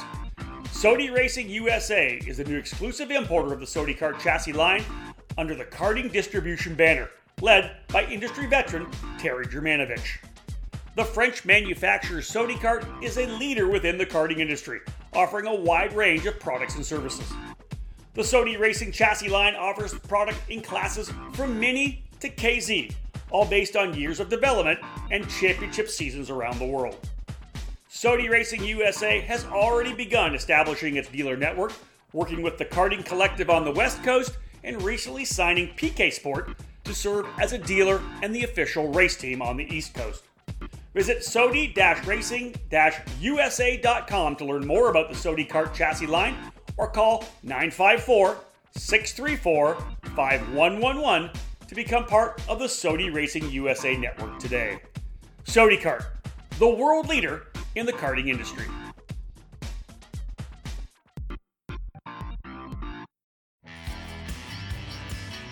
Motor mounts.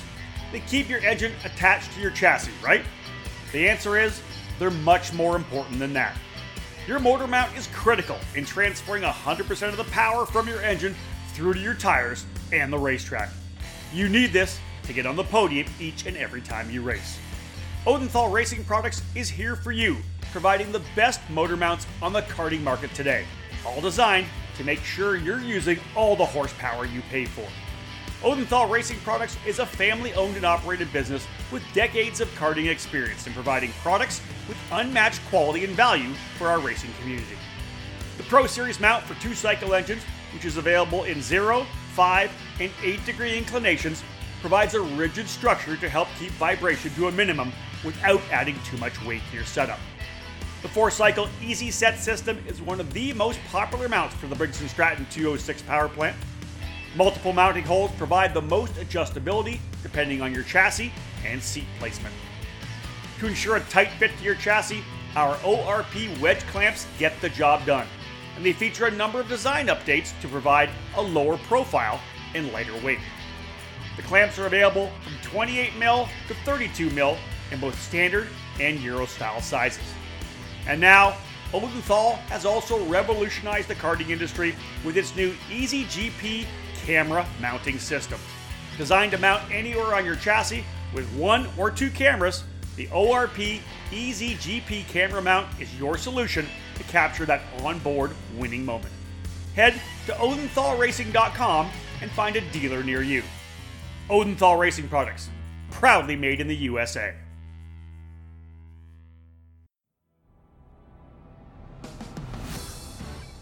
Check out any major national karting event and what's the common thread? Speed Concepts Racing. Up front, in every class, every weekend.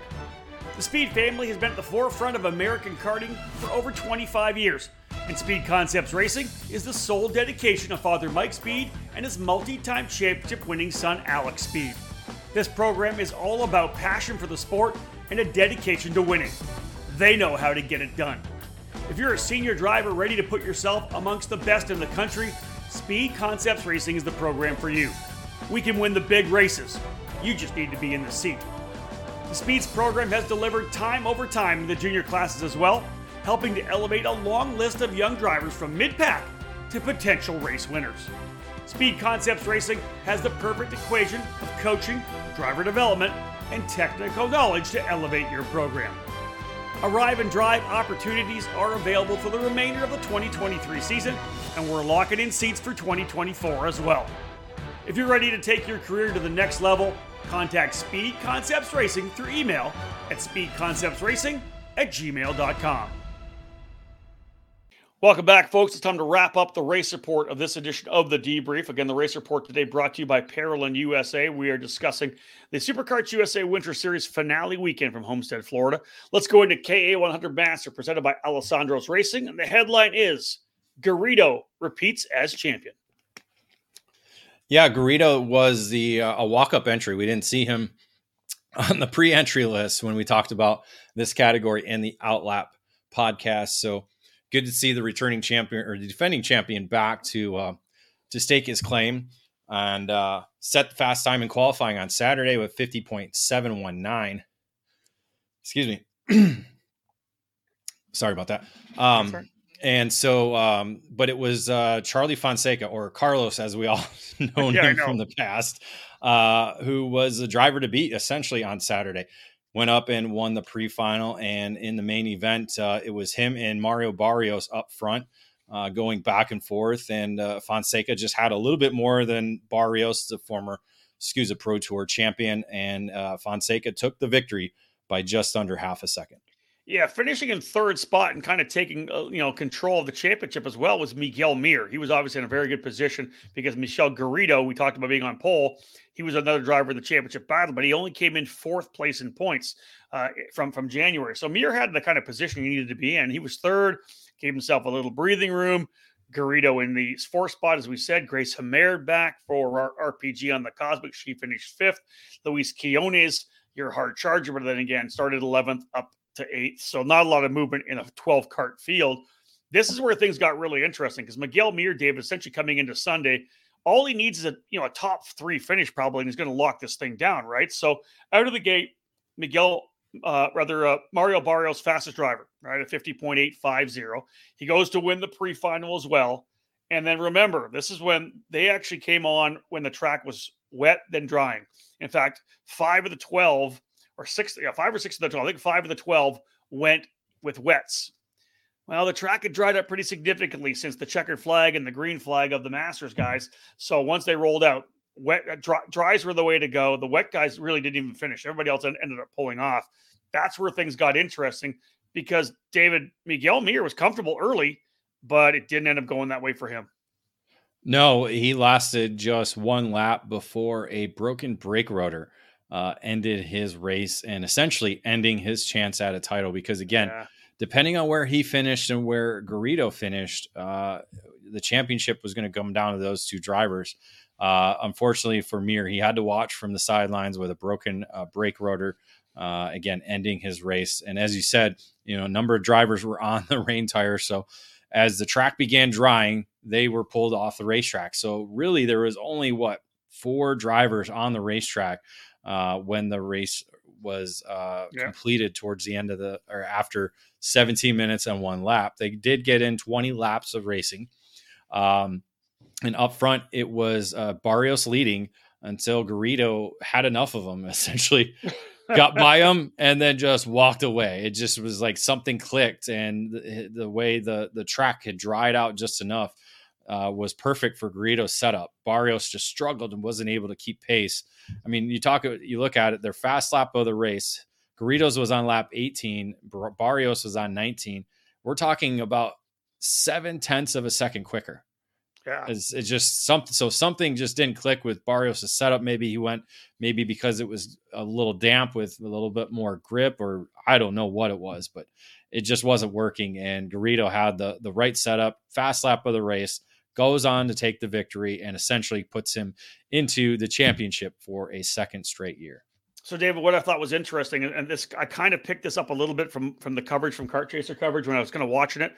Obviously, when you're in a, a transition like this and you're kind of bringing your card up, how much you know, how much can you get done? If you're in the wet, you have certain you know have certain setup it appeared to me like potentially Barrios's front was still wide. You know, when, you, when you're in a, in a wet setup, mm. you widen the mm-hmm. front, narrow the rear. Yeah. It looks like his was still pretty wide, where I think, I feel like Garrido's, they maybe had adjusted the front a little bit.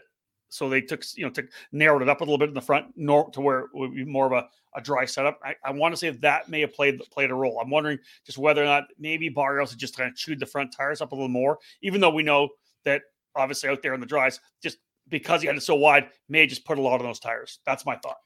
Yeah, I mean, you could because again, there's different ways of setting up for changing conditions like that. You could have a dry setup with rain tires ready to already mounted, and then just swap out and put the dry ones on, or yeah. you could have a full wet setup on, and then oh man, we need to go to dry tires because it's drying, and then not have the ability to change the geometry uh, of a rain setup for the dry tires. So yeah, there's a lot of that uh, that could have possibly happened because again, his fast lap was um, was was slower than Fonseca, who ended up finishing in third. Uh, he he was trailing and gradually catching up to these two drivers, but eventually ran out of time. So, uh, yeah, uh, interesting way to end the year for the K100 Master. Again, Garrido with the championship, Mir finishing second in the standings, backed by 55 points, while Jesus Portillo in the third spot for the championship. Yeah, indeed. Garrido, Barrios, Fonseca, Portillo, and Gerstner. Tom Gerstner, 67 years young, top five drivers in the, in the class. Legal uh, Luis Quiones actually ended up finishing P4 on the racetrack, but was DQ'd in tech. So both Portillo and Gerstner did not get to the checkered flag, and indeed ended up finishing fourth and fifth. As we said, number of drivers waved off as they were significantly slower on the wet tires in the dry conditions. We'll go down to Mini Swift, presented by Trinity Karting Group, and here's the headline. Four different winners over four rounds. Yeah, not the only class to go four winners. No, not the only class to go four winners. So that was really cool to see, exciting to kind of watch. And we knew that was going to kind of be the headline going into this weekend with uh, Rocco Simoni and uh, Alessandro Truchot not returning after winning the two races in January. They went over to Europe and raced there. Uh, so we we knew we were going to have some new faces at the front of the field. Benji Fernandez, he was actually towards the front of the field last month, but uh, uh, put his name on the, uh, the, the contenders list early with fast time and qualifying. Ended up being uh, Marco Samo. I can I've Samet. never say Samet. I know I'm trying to say it like it's spelled. Uh, who actually drove up and won the pre-final in a pretty heated battle uh, that featured a, probably about five drivers for this this race win. Uh, you get into the main event, however, again, multiple drivers exchanging position here and there. Eventually, it ended up being Troy Ferguson who came through. Uh, he started back in the ninth spot, but worked his way forward one by one. Eventually, got his way up into the lead, and once there, uh, was able to uh, to lead uh, lead his lead his way uh, to the checkered flag uh, for his first win of the season. Yeah, a lot of great guys in the, in the battle there. Obviously, Ferguson getting the win. Marco Samet, as we said, was right in there. Royce Vega was up there with the two Bennett guys. Uh, Ashton Moon on the Super Tune Parolin. Julian Rivera there as well for RPG on the Kosmic. A lot of good racing, of course, as we know. We always get this all the time in, in this mini Swift class, and they really put on a tremendous show for us. And, and even to give a little extra for Ferguson, not only, as David mentioned, he started deeper in the field, also the hard charger as well in that class, coming from ninth for the race win. Now, mentioned that Vega was quick uh, as well. He ends up, David, starting off Sunday in qualifying, put it on the pole with a 52.776. Yeah, a great lap for him. And then uh, came back in the pre final. Again, another great battle featuring what? Probably eight different drivers uh, this time around. Uh, going back and forth, ended up being Samet with the, the race win once again in the pre final. So, two pre final wins uh, for the Brandon Jarzakrak racing driver uh, on the LN racing kart. Uh, this race, however, was in wet conditions. Um, the KA Junior got a, a, shower, and so did the Mini Swift, because I was out there in the wet, getting getting wet, uh, in the rain, getting wet. So uh, this one it was uh, Fernandez that uh, essentially found his way to the front, very similar to what we saw Ferguson do the day before.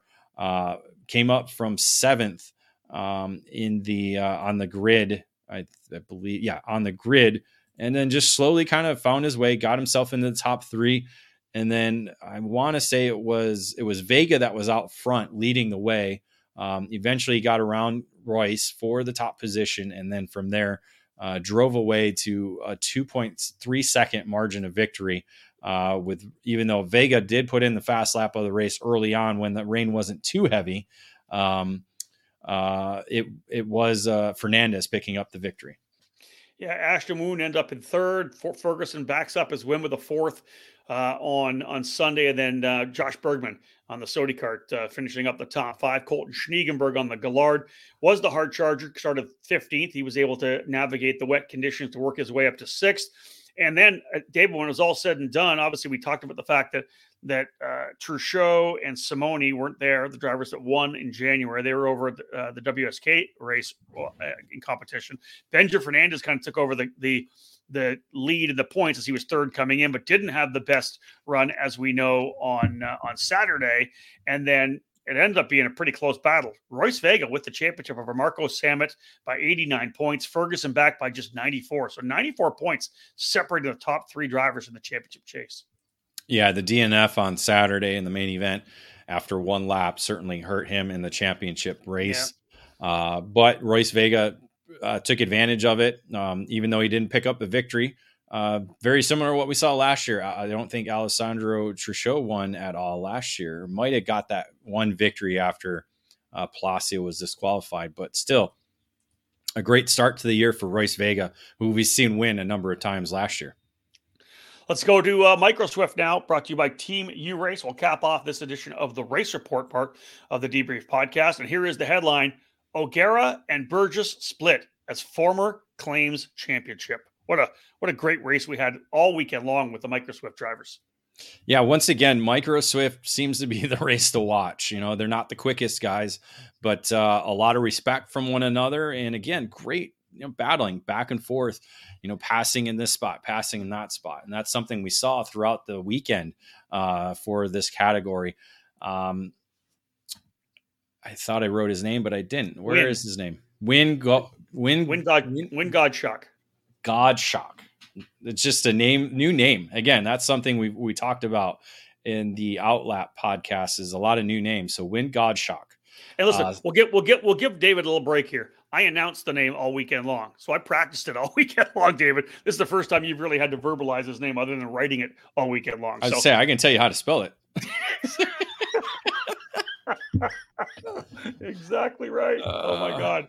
So yes, Win God shock uh, out of the gate super impressive, right? It was it was fun to watch him really get at it. It was a shock. No, I, I was like, who? Wait, I, I thought something was wrong because he was actually in the first group for qualifying, and you was were God shocked. Yeah. I, oh wow.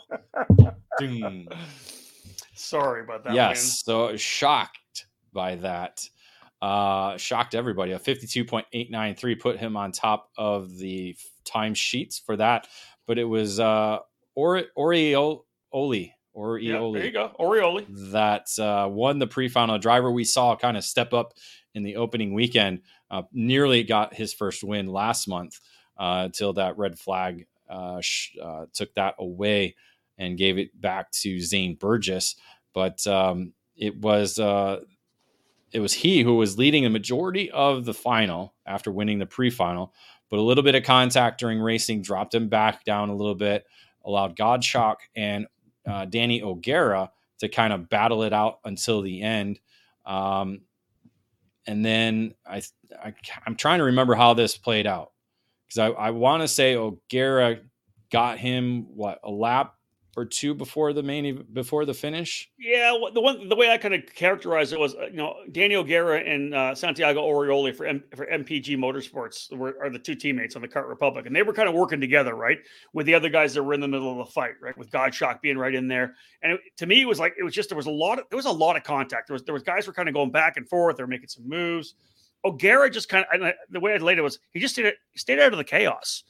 That's, everything that's seemed, right. Yeah. everything seemed to happen around uh, now Danny, right? He was just he was in the right place. He would make a really good move to not be part of something, good reaction time, and he he kind of was able to work his way to the front, just staying out of all the contact that was happening. Yeah, God, I, I remember that now because I, I took the photo. Godshock was made made a move into the the the first hairpin and kind of caught Orioli off guard, and the two kind of made contact as they were yes.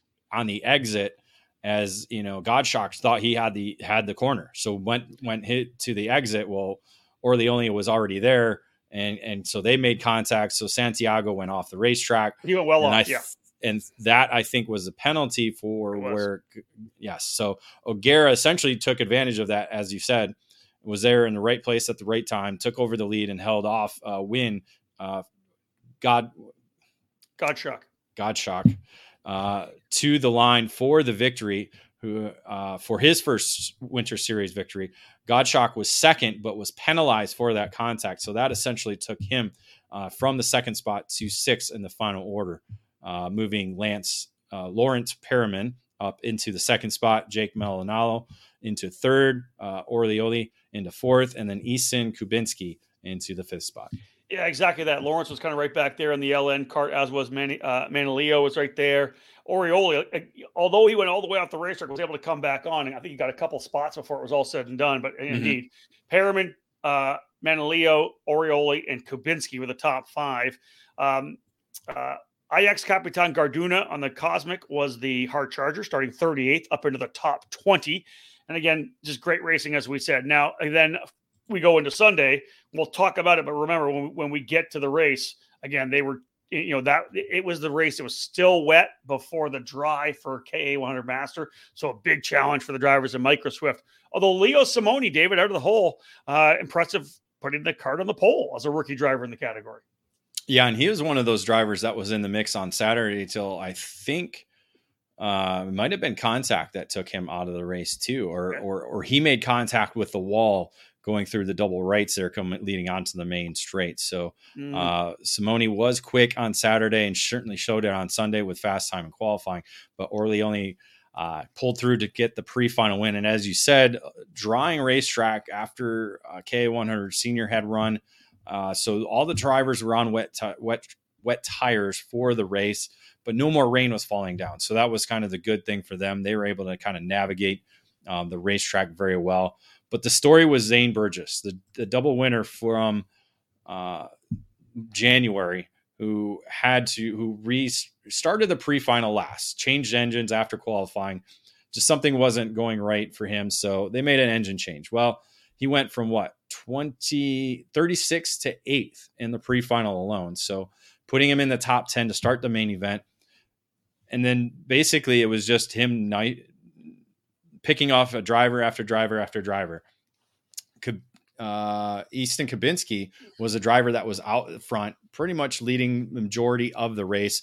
And then once Burgess got up to him, was able to get by him, took over the lead, and then from there only led the last two laps, but pulled away to uh, a 1.2 second advantage at the line.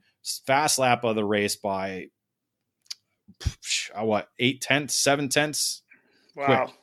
Um, just just really fast lap times for Zane Burgess on the wet tires for the Sodi Kart. So three victories for Zane Burgess out of the four rounds, giving him the championship as well. Yeah, another fast driver coming out of Jamaica, right? We've seen a couple of them before, so good to have Zane Burgess there. Easton Kubinski, as David said, led for a majority of the time, ended up finishing in second. Uh, O'Gara, an, another podium finish after the win on Saturday. Daniel Ramirez up to fourth, and Santiago Orioli, O'Gara's teammate, ends up finishing fifth on Sunday. Enough for him to hold on to the second place in points, but Burgess, with those three wins, scores the championship by 113 points.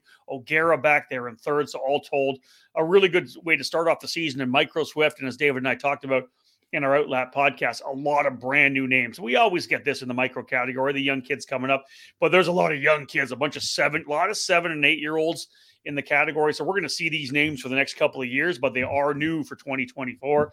So get ready, folks. There's a lot of really good, talented young drivers we're going to be talking about for the next number of years in the cadet category through micro into mini before they even get to junior because they've got at least five or six years or seven years before they get there.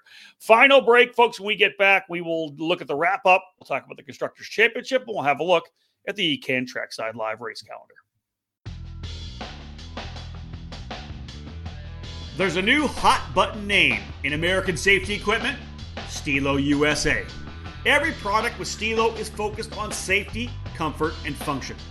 Stilo USA is happy to provide you with the proper safety apparel to keep you protected on the track, and their karting lineup is second to none. The ST5 KRT karting helmet is available for $599. Manufactured using a lightweight and extremely strong composite material, the KRT provides an excellent fit and comfort level due to its dual density interior foam lining, and it's equipped with a symmetrical visor that offers excellent vision and an effortless central visor locking system. The ST5 CMR standard was developed jointly by the FIA Institute and Snell Memorial Foundation to ensure safer and lighter weight helmets for the younger karters. Drivers rave about the superior comfort levels, lightweight construction, and the unparalleled field of vision. The perfect youth helmet is available for $549. Stilo didn't stop with their helmets either. The newly developed Carbon Curva Rib Protector is unlike any on the market, with its form-fitting solution to offer superior protection. Head to StiloHelmets.com to review these and many more products to keep you safe on the track.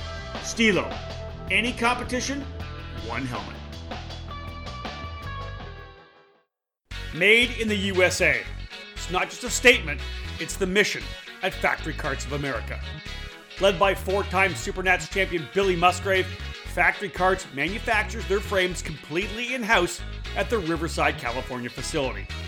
Built and designed from the ground up specifically for the American karting market, Factory Karts brings new innovations and solutions that are long overdue.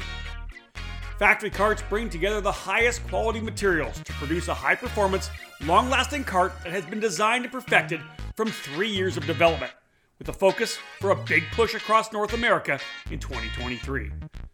No other karting manufacturer stands behind its product like Factory Karts does, providing a two year warranty on all their frames. Do you remember when American made meant innovative, original, stronger, faster, and just plain better? Well, American Made is back. Contact Factory Karts today to join the American Made movement.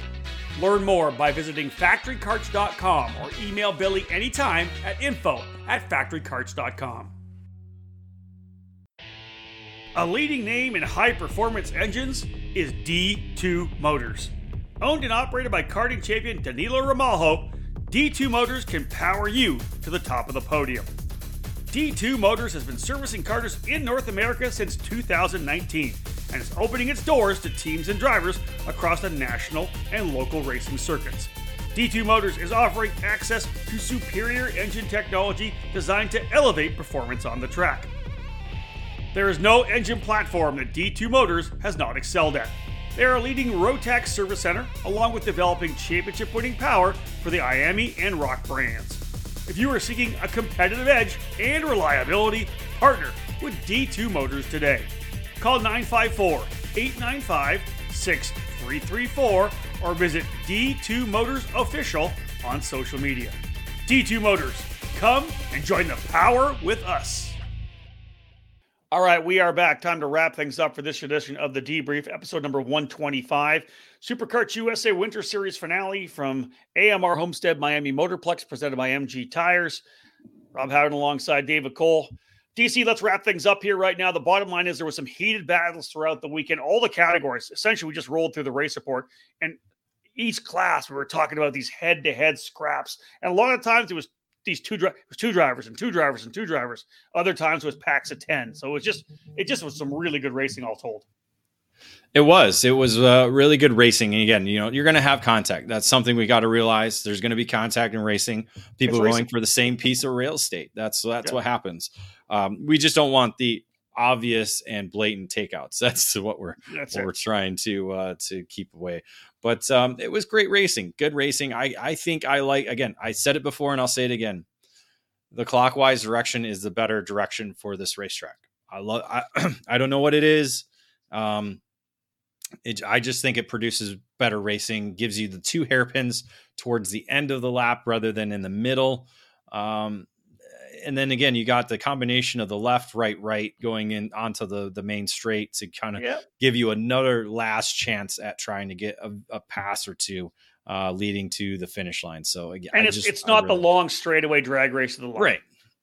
yeah, you know, we have enough of those racetracks. We exactly. we always go to Newcastle. We don't need it. That's yeah. So one of the things also on the on the weekend, which is funny, is listen, it's Homestead, right? We we don't talk about it a lot. We're less than a couple of miles away from the Atlantic Ocean, from where the racetrack is.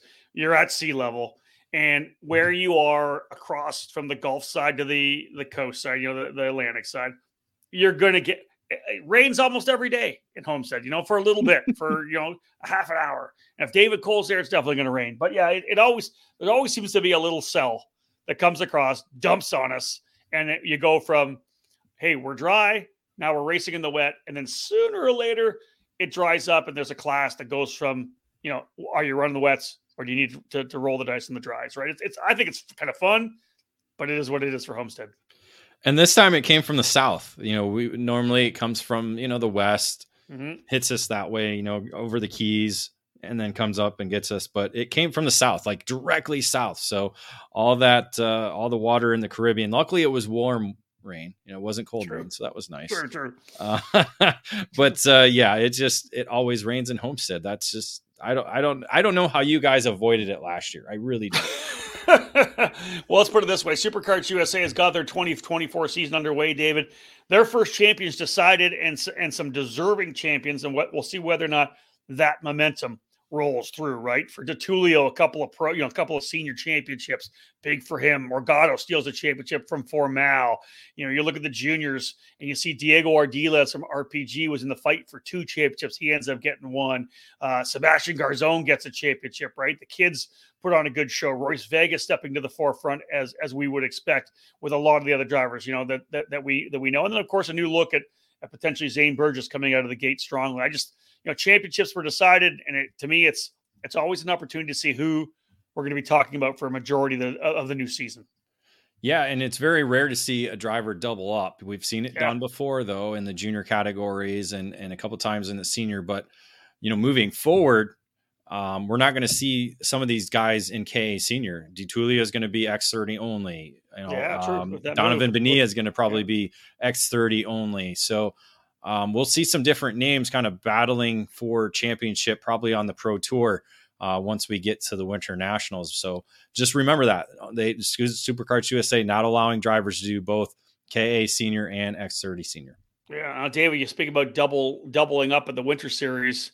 Let's just say that one of the drivers who has has, has in the past doubled the Whittle series will be racing formula 2 this year right? And could be somewhere else. And when Mr. Lewis Hamilton moves yeah. away, yeah, we're talking about Kimi Antonelli, obviously, folks, who came over with Kart Republic and kind of swept the action uh, over here. And uh, so, yeah, he's running F two this year. Could be an F one in a couple of years. So very exciting for sure. Speaking of uh, F one, speaking of constructors championships, David, let's just look at our own constructors championship. Um, it's a long list it of, is of, of, brands. I don't know if we've had this many brands win. Now, granted, nine categories all total, one with one class, but um, yeah, ten different brands scoring wins on the weekend. Yeah, great to see the diversity of the different chassis models, brands winning uh, on the weekend. Kart Republic actually led the way with four. Uh, when you get Alessandro DiTullio winning winning there, and you got Carr and uh, others as well. So good good weekend for them. Kosmic picking up three of their own. Uh, winning two races on the weekend was Birel ART, Tony Kart, and Magic Kart with uh, Scott Sketchy Barnes. And then Redspeed, EOS, Alonso Kart, Benik, and Sodi Kart all picking up one. Yeah, yeah, fantastic. Good, good lineup, as we said, a packed paddock with a bunch of different uh, brands, different teams, and as we know, Kart Republic, of course, with a couple different teams, Inter MS, Trinity. You know, there's a, there's a number of teams that are running that uh, that Kart Republic chassis. So again, they're, they're looking for more success here in 2024. Let's cap things off, folks, with the EKN Trackside Live race calendar. We'll look to see where David and I are going to be through the next uh, couple of months, a couple of weeks. This edition of the calendar brought to you by CRG Nordam. CRG is one of the most iconic brands in karting, and we're primed and ready with new material and a never ending focus on winning. CRG Nordam is the North American distributor for all CRG products. Based outside Houston, Texas, CRG Nordam supports CRG dealers across the continent reaching every corner of North America. Check out the CRG KT5 for tag and shifter racing, the Black Mirror for cadet competition, and the FS4 for Briggs. Longtime CRG drivers will be happy to know that the CRG Road Rebel, the standard in quality and performance, is still available. For more information on the CRG product line, head to www.kartcrg.com. And to inquire about a North American dealer near you, please email us at info at kartcrg.com nordam.com. All right, David, we got a couple of weekends off, which is kind of nice to a certain extent that we can kind of press the reset button and get back at it.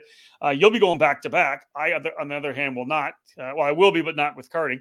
Uh, March 1st, 2nd, and 3rd, rounds number uh, three and four of the Challenge of the Americas. It's T2. We're back to Tucson and the Musselman Honda circuit on the first weekend of March. Yeah, excited to go back to, into the normal direction at that racetrack where, mm-hmm. um, you know, we tried it. I, I, don't think I like the clockwise direction there. I love the counterclockwise. It. No, I don't dislike it, but I prefer the counterclockwise. Yeah. Um, so, um, yeah, excited to go back rounds three and four of the challenge. Get to back to the challenge family. Get back to In and Out. Get back to some great Mexican food, maybe some pizza as well. Yeah, but, you'll um, you know um, what? A lot of the west Co- the West Coast people, right? The great thing there's, there's a lot of great racing, of course, as we know. A lot of drivers on the East Coast right now. Many are coming in, but there's also a lot of people who are club and regional racers, even national racers on the West Coast that don't want to travel. Right? They want to make sure they're home in time for school. You know, the teams that don't want to drive three thousand miles there's a lot of great, great teams and families and drivers involved in the Challenge of the Americas. So, so it's the West Coast program. It is, yeah, exactly that, and uh, hopefully, I won't bring the rain. So. I don't think so. I can't see us going back to back on weekends in Tucson with the rain. But David, you are you're the rainmeister. We'll see. It's my 20th year. I'm making history, baby. it is your 20th year with ekartingnews.com. We'll touch go. more on that as we start the season. Uh, speaking of that, you're you're back to back at the karting events. I go from Tucson to the Grand Prix of St. Petersburg to start the USF Pro Championships. But in the same weekend, David, you're at the SuperKarts USA Winter Nationals. The Pro Tour getting underway March 8th, 9th, and 10th. Orlando Kart Center. We're literally like in two hours apart. You're right. I'll be in St. Pete. You'll be in Orlando. But uh, yeah, get ready to start the Pro Tour Winter Nationals. We'll see which drivers from the Winter Series can step up and, and start their seasons off, the national season off on a high note. Yeah, excited to get back to Orlando. That that's a, that a tight confines of Orlando Kart Center. I think that's what we kind of have to tagline it because that's a that's a tight racetrack. It is not a lot of room for error there. And lots of passing so, opportunities, though. A lot. So again, it provides a lot of passing opportunities. Yeah. That's the great thing about the tight confines. Again, a lot of different back and forth situations um, around that circuit. And again, good viewing area, so everybody can see the entire racetrack on the elevated catwalks that they have there. So, um, a, a, lot of pluses about that facility. Should be warm weather. I'm not going to predict whether rain will hit or not because it's Florida. So That's I'm going to stay away from that. I'm going to stay away from that. Unfortunately, we'll be like two hours apart. You'll be in St. Pete and I'll be there. So it, will be weird to be that close, but yet so far. No kidding, man. No kidding. Well, we'll figure it out. All right. Well, folks, that wraps up this edition of the debrief. Again, episode number 125. And thank you for tuning in. The SuperKarts USA Winter Series wrapped up for 2024. And again, it is essentially spring training. That's the concept is to is to get the drivers who run SuperKarts USA, get the teams, get them all out at the racetrack. You know, they haven't been racing SKUSA events since the Supernats, which is you're looking at, you know, essentially almost two months uh, through the end of November and December. So they were able to get back at it in January. They wrap things up in February. Everybody's ready to go. So many drivers making moves up to different uh, categories. That's one of the big things before you jump into the national scene. You get some time to race in that new category. And I think that'll help uh, a lot of the drivers be more prepared when the Pro Tour gets rolling on March 8th to 10th at Orlando with the Winter Nationals. That cap things off for this edition. As I said, I want to thank everyone for tuning in. All the sponsors, the commercials that you heard throughout this podcast, those are the people that make e-karting news happen. Without our EKN partners, we wouldn't be around. So thank you so much to them. And thank you so much for tuning in, folks. We do appreciate it. Big thank you for SuperKarts USA for working with us as you have for, well, th- this this series, the, the, the Pro Tour, the Winter Series, since the start of both. Of course, for myself, since back in the late 90s. Always a pleasure to work with everybody from SuperKarts USA. Thanks again, folks, for tuning in to this edition of the podcast. On behalf of David Cole, my name is Rob Howden. Bye for now.